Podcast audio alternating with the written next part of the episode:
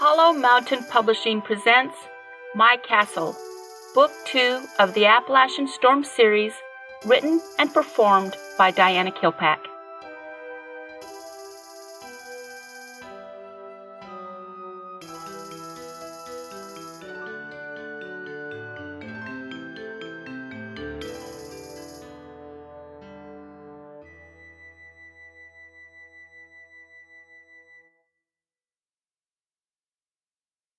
Chapter 40 Saving Nora. It was the most beautiful thing I ever saw. Cluxy sat back, facing Jackson. The whole block lit up like it was the 4th of July. Jackson turned to Hank. How many Malice were living there? Hank shrugged. I don't know. More than 70. Jackson chuckled, shaking his head. And here I thought the Chicago trip was going to be a complete bust. Jackson was lying on the bed, his chest still covered in bandages. He was talking freely with everyone in the room, even David, as he accepted his apology. He had not said a single word to Katie, nor had he looked in her direction. Candy was standing on the other side of the room, listening intently but not making a comment. Any news on the old church where your mom was seen entering? David asked Candy directly. No, we haven't been able to see inside yet. Jackson gave Candy a quick glance, smiling reassuringly at her. His whole body turned away from Katie. Candy straightened her shoulders. Justin came up with a plan. We thought we should wait and get the okay from you guys before we implement it. Zack stepped forward. Where's Justin now? He's on the way over, Jackson said. Zack was standing right next to Katie. Jackson looked directly at him and still not acknowledged her presence in the room. She folded her arms, waiting for him to look at her. She didn't say a word as she slowly felt like she was dying inside. It didn't take long for Justin Joel, and Nathan to enter the already full bedroom. Katie moved further in, out of Jackson's range of sight. She gave the three pure hearts a tight smile. They each gave her a welcoming hello before they started giving their report. We had a mock fight with the Seekers like you asked us to do, Katie. Nathan said with a grin. Some of the Seekers went a little overboard and started calling us pure farts. They started telling us how we were swamping them with our numbers, stinking up the place. The younger pure hearts decided they wanted to join in the fight until a couple of us had to pull them over and tell them it was just for show. Joel pitched in. We now eat at separate times, trying to show hard feelings are growing. We snap at each other whenever one of the traitor pure hearts are around, Nathan said. We don't know if they're traitors, Katie said quickly. They may just be fooled by Lizzie. You say potato, I'll say potato, Nathan said with a grin. Jackson said you had a plan for the old church house. David said to Justin, the concern in his voice evident. Yeah, problem we see. If we get close, they can smell we're around. They start acting funny, changing into animal form, smelling the air. Justin said, We're afraid if we get too close, they will panic. If Nora is in there, they will kill her before we could get close enough to grab her. Nathan explained. It's obvious they're guarding something because two are always outside, walking a perimeter. Justin said. Have you tried projecting? Katie couldn't help asking. Justin nodded.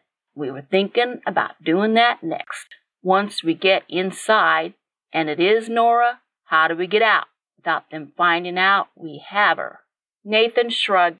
We were thinking if two of us go inside, one of us could walk Nora out while the other projects Nora is still in the church. When she is safe, the rest could come and attack. Pure Heart in the church could defend themselves better than Nora could. That seems risky. What happens if we get Nora out and Lizzie goes after another member of the black family? Zack asked. Who's to stop her from going after David's mom or dad? David straightened, his jaw tightening at the thought. I think if Nora is saved, it will be a free for all to anyone in the Black family or Katie's mom, Zack said. We can't just leave Nora there, Katie said in defense. No, we can make them think Nora is still there. Katie had been saying the same thing for the last couple of days. She decided to reiterate it again. Obviously, you've been thinking about a solution. Why don't you just tell us what's on your mind? Zack gave her a grin before turning to Candy. Will your mom notice the difference between the malice? Candy shook her head. She rarely notices the help. Zack's grin got bigger. I suggest we get Nora out, just like Justin suggests. Then we can start replacing Malice with seekers that look like them. Every time Candy's mom comes to visit to make sure little Nora is alive, the pure hearts that are standing in can project Nora. No one will be the wiser until we're ready to cut the cord. David rubbed the back of his neck in frustration. I want to check out that church immediately. The thought of my little sister around those monsters is more than I can stand. Don't worry, David, Zack assured him. We'll get her out. We just need to put in replacements so the rest of your family is safe. We only have one seeker that looks like a malice, Katie inserted. The other seekers woke up from the sleeping sickness except for one, Candy said. I think the seekers are thinking about killing the one before he wakes up on the full moon. I wonder what makes them devoted to one side over the other, Katie said softly. Cluxy rolled his eyes. Here we go again. Katie looked around the room. She could see everyone's expression except for Jackson's, who studiously did not look in her direction. David shook his head. You're trying to save everyone again. I just don't see how it's a lost cause, Katie pointed out. If we can figure out how they follow orders, maybe we can save this guy. Yeah, yeah, Zack nodded. Here we go again. I'm just saying. We already know what you're going to say. Zack interrupted her. Well, then let me say it. Anyone can kill the guy. Why don't we see if he can follow our orders instead of the others? The great wolf is full of compassion as well as courage. Who else would be willing to go down into the underground compound with me to set off the gas? Hank said. The room became silent, all eyes resting on her.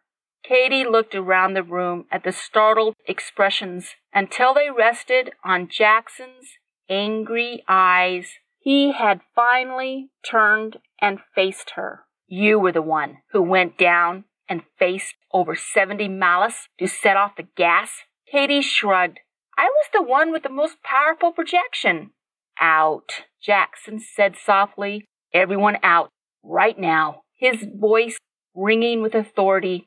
Everyone immediately left the room except for David, who folded his arms and waited. Katie decided it was time for her to leave as well. Where do you think you're going? You said everyone was to leave. Jackson pushed the covers out of the way, slowly getting up, his face turning white with the strain. He faced David. Can I have a moment of privacy with Katie, Great Tiger? He said, with respect in his voice. David looked at Katie, then back at Jackson. Giving him a quick nod, he left the room. Jackson, we get back in bed? You're hurting yourself. He continued to walk towards her till he was even with her. He proceeded to back her up till she was against the wall. You need to make me a promise, Katie. You will never do anything so stupid, like walking into a compound with 70 malice. Katie shook her head. I'm in this fight just like everyone else. I had to argue half the night with David before he finally agreed to let me do it. Jackson shook his head.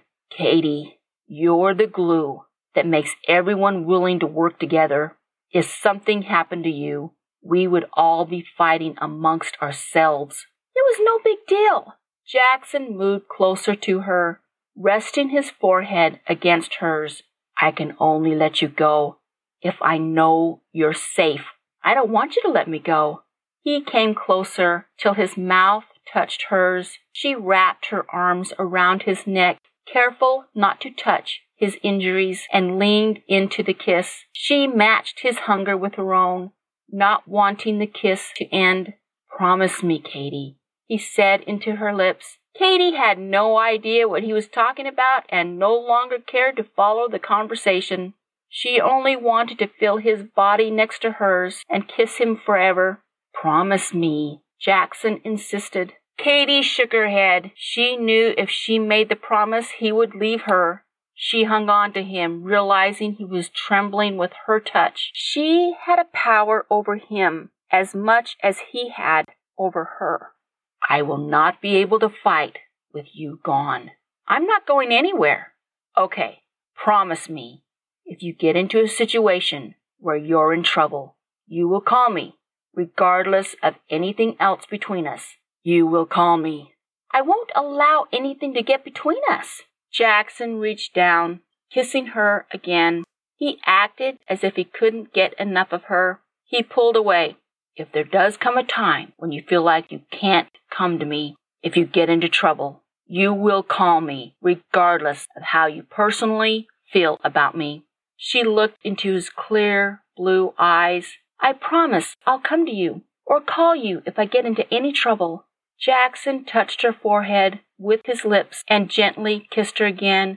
Letting her go, he slowly walked back to the bed. She could see how the recent actions had completely drained him. It's been over four days. Shouldn't you be getting better?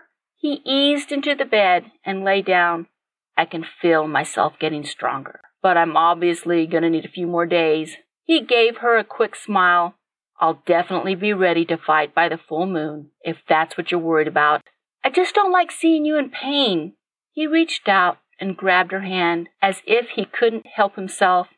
Katie, I don't want you to come and see me. Katie frowned. I don't understand. He gave her a steady look. I have to break away. It's the only way. I still don't understand.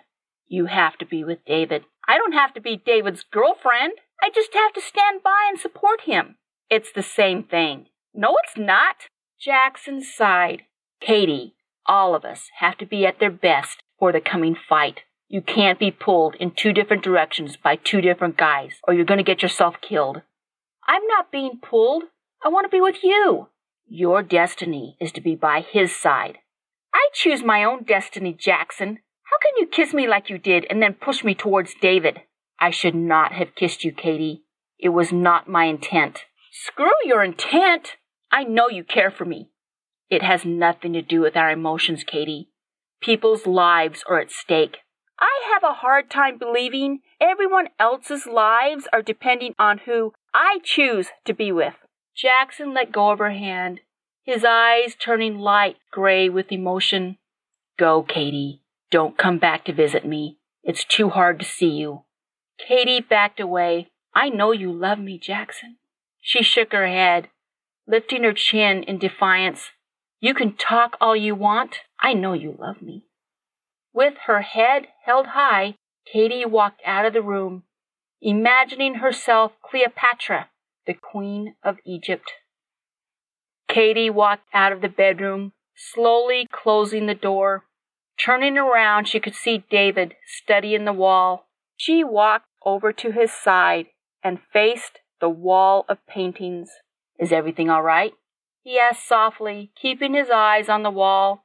Yes. David pointed to the spot just above where the wolf separates from the tiger. I wonder what this symbol means. It looks like a crescent moon with a black bird, Katie said quietly. She walked over and studied the painting a little closer. The black bird means death, I know that because of what the maiden told me before I went to find you in the woods. You had another dream with the Indian maiden? Katie nodded. She told me the path I was taking, separating from you, will cause your death, and then it will cause everyone in my village to die. She pointed to the image of the blackbird, with several images rising from the earth. David frowned, staring at the wall. Look, there are crescent moons throughout the painting. Katie looked down. There were stick figures of cats rising with the crescent moon and a blackbird just below the figures. This is where the first crescent moon is shown, she said in concentration. This is an event that has already happened. David gave a gasp. That's the attack on the Pure Hearts. Look! The crescent moon is present along with the black raven. The crescent moon is a representation of the malice, Katie said in wonder, realizing what David was referring to. David went back to the image above, where the wolf leaves the tiger. The raven is present with the symbol of the malice. I bet this represents what we were able to accomplish in Chicago. Katie nodded. Immediately above the crescent moon was another path going towards the left and one leading to the right. This looks like another decision one of us is going to make. It leads us straight to hell or on the road to victory. David shook his head. We can't allow our emotions to get the best of us, Katie. No matter what, we have to stick together because it's not about how we feel. Everyone else's lives depend on it. Katie lowered her head. David may have used different words, but they were very similar to what Jackson had just told her. Katie raised her binoculars, seeing the old abandoned church more clearly. She could see the two malice making their rounds fifty yards from the church. There's always one inside the church, Justin explained quietly. So if we attack, the one in the church could easily kill Nora while we're fighting the ones outside. Katie handed the binoculars to David, who looked into the viewers. These malice look smaller than Hank, David commented. Here, let me see them again, Katie said, pulling the binoculars away from David. I think you're right. She lowered the lenses, resting them on the tall grass in front of her. Stephen Benz didn't look big and bulky like Hank either. He just looked dirty and disgusting. Why is there a difference? Justin shrugged. If the Seekers were going to replace them with are big Neanderthals, then Candy's mom might notice the difference. Is the one in the church big? Justin shrugged. Tell you the truth, I never noticed their sizes. I bet we could just replace them with regular seekers and tell them they can't take a bath while they're there. We need to get this plan implemented as soon as possible. I don't like the idea of Nora in there with these monsters so close to her. The Seekers are just waiting for the all clear sign. David nodded. Let's get three small Seekers and one large one, so we can replace the one in the church with whatever size we need. I don't see what's stopping us from going and getting Nora out right now. Let's just go down there and make the switch. Whoa, Justin said cautiously. We can't endanger the two of you. We can send others down to face the malice. David shook his head. I appreciate your concern, but Nora is my sister. Three malice is a walk in the park after Chicago. Katie nodded. I completely agree. Since we're in charge, we are ordering ourselves to do the job. We have a couple of hundred pure hearts and seekers willing to jump in and do whatever is necessary, Justin argued. The generals are supposed to stay back where it's safe and give the orders. I don't work that way, David said casually. Since the powers that be know that, they must have accepted the fact I was going to put myself on the front line. Katie nodded. Get the seekers in place, then we'll go down. Justin shook his head.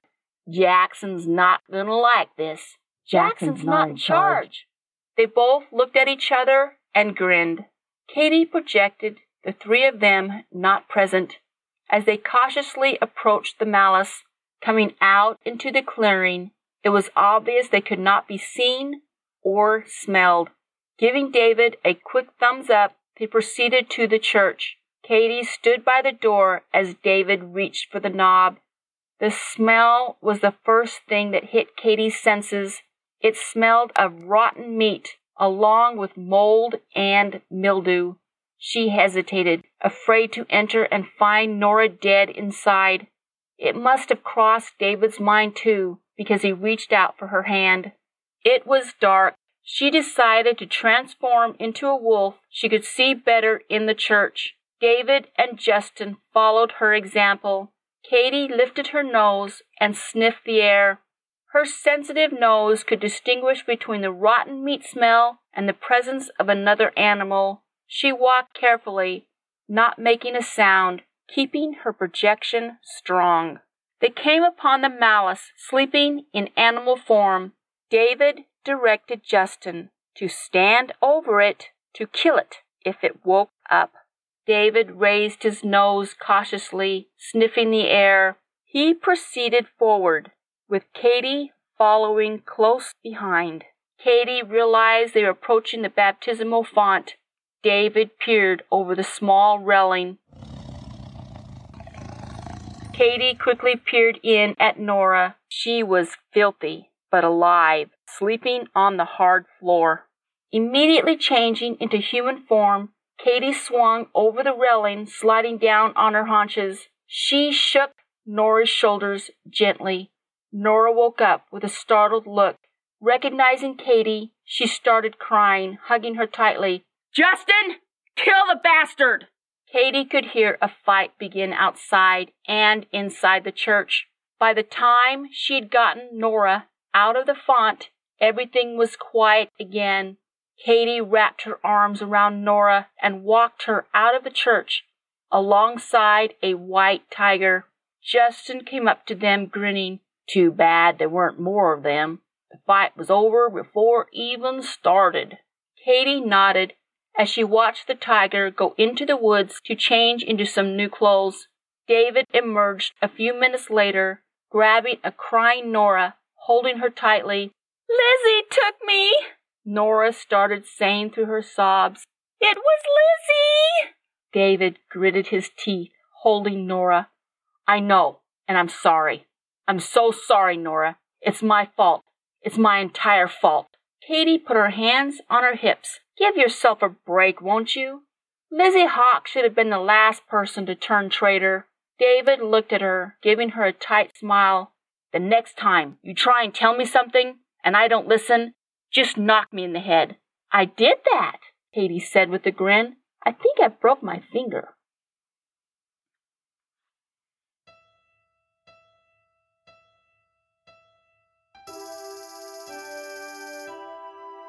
Hi, this is Diana Kilpack. If you are enjoying this series and would like to help support it, I have created a Podfan and Patreon account where you can donate. The best thing you can do is tell your friends and family about this series and let them participate. Until next week, when our imaginations meet again, have a great day.